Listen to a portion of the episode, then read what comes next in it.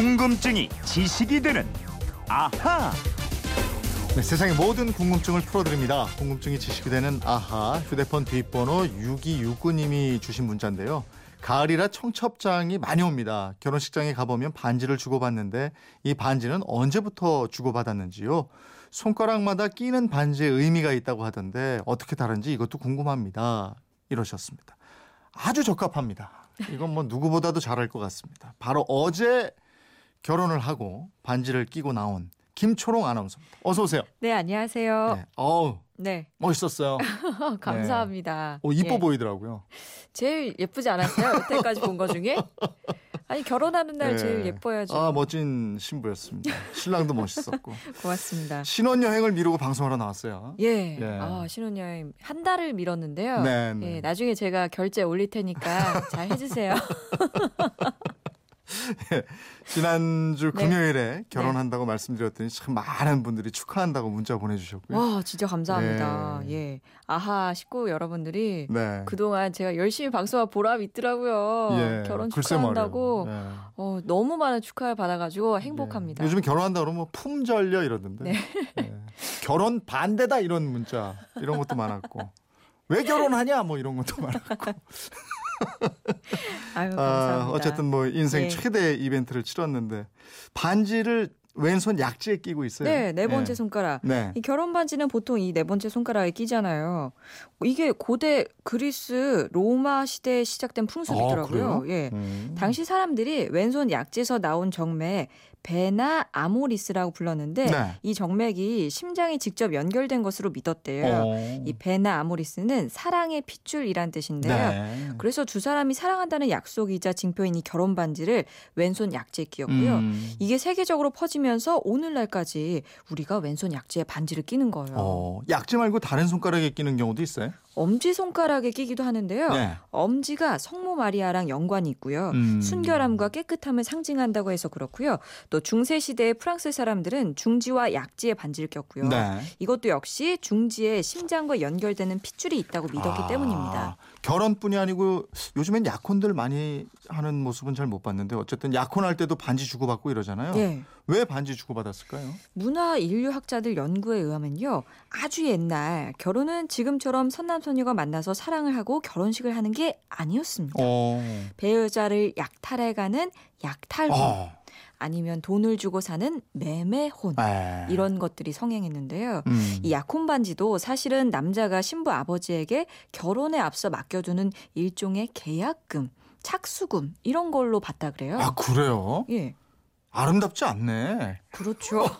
아니 만약에 약혼 반지를 준 상태에서 파혼을 하고 결혼을 안 하게 된다 그러면 예. 그러면 그 반지는 돌려받게 되나요? 어떻게 되나요? 남자가 파기하면 돌려받을 수 없었고요. 아. 여자 쪽에서 파기하면 돌려줘야 했다고 합니다. 네. 약혼 반지라고 하면 뭐랄까 로맨틱하고 아름다워 보였는데 예. 진짜 좀 그러네요. 그러네요. 이게 이게 그 기원을 알고 보니까 로맨틱하지 예. 않네. 네네.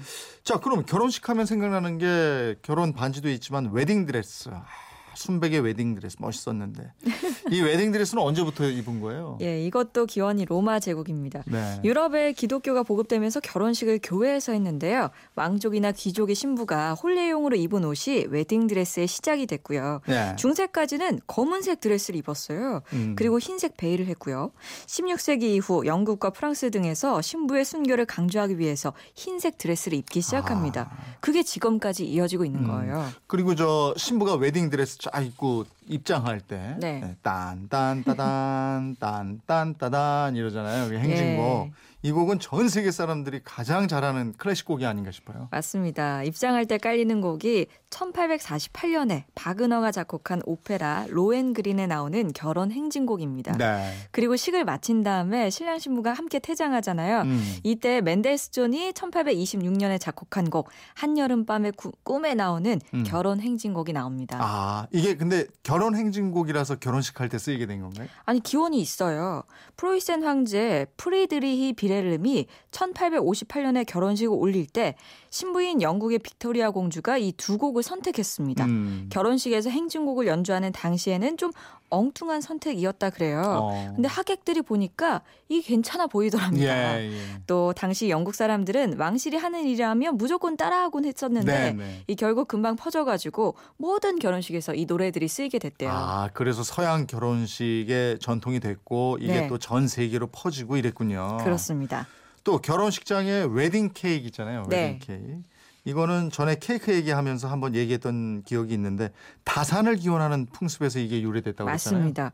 그 고대 로마 사람들이 다산과 풍요를 상징하는 미라를 신부 머리에 뿌리곤 했는데요. 음. 이 미랄 대신에 작고 달콤한 케이크를 만들고 또 케이크를 부스러뜨린 다음에 그 빵 조각을 뿌리거나 하객들과 함께 나눠 가졌습니다. 네. 이 풍습을 통해서 신부가 아이도 많이 낳고 잘 살길 기원했던 겁니다. 음, 로마 때는 작은 케이크라고 그랬는데 지금은 엄청 크잖아요. 이거 2단, 3단 막 예. 신랑 신부가 함께 칼 잡고 이거 탁 자르고 막. 맞아요. 중간에 변화가 좀 있었어요. 케이크를 뿌리던 풍습이 중세 시대 들어와서는 좀 경건하고 엄숙함이 강조됐거든요.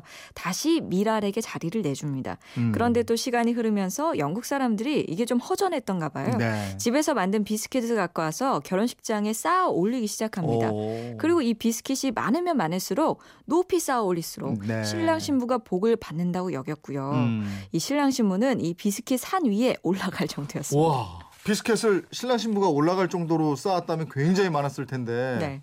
그럼 그 많은 걸 다 다 먹었을 리는 없고. 그 나눠 가기도 하고 뭐 네. 가난한 사람들한테 나눠주고 기부도 하기도 네. 했다 그래요. 네. 근데 이 모습을 프랑스의 과자 명인이 보고 단을 쌓아 올린 웨딩 케이크를 만들게 됩니다. 네. 이걸 피에스 퐁테라고 하는데요. 음. 이후에 결혼식이나 각종 연회에서 쓰이면서 다른 나라에까지 퍼지게 됐습니다. 네. 지금까지는 주로 서양 결혼식하고 관련해서 궁금증 풀었는데 네, 우리 전통 혼례도 궁금한 게 많단 말이에요. 웨딩 드레스 대신에 이제 연지 곤지 찍고 족두리 쓰고. 맞아요. 예. 신부는 예복으로 원삼, 활옷을 입고 족두리를 쓰죠. 네. 또 이 족두리는 조선시대 여성들이 머리를 높게 올리던 가채를 대신해서 쓰는 겁니다. 네. 그리고 혼례를 올리는 초례상에는 장닭하고 암탉이 오르게 되는데요.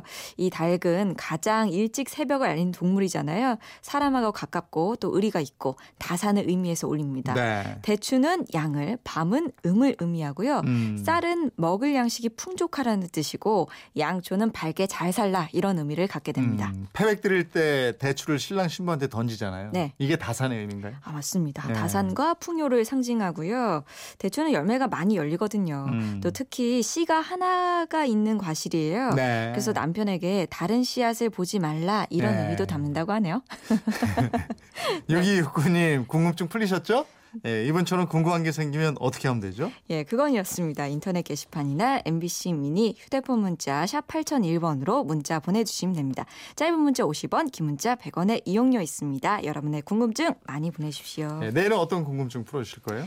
우리 국민들에게 가장 좋아하는 나무를 질문해 보면요. 네. 소나무가 1등으로 꼽히곤 합니다. 음. 사시사철 푸른 이 소나무는 얼마나 살까요?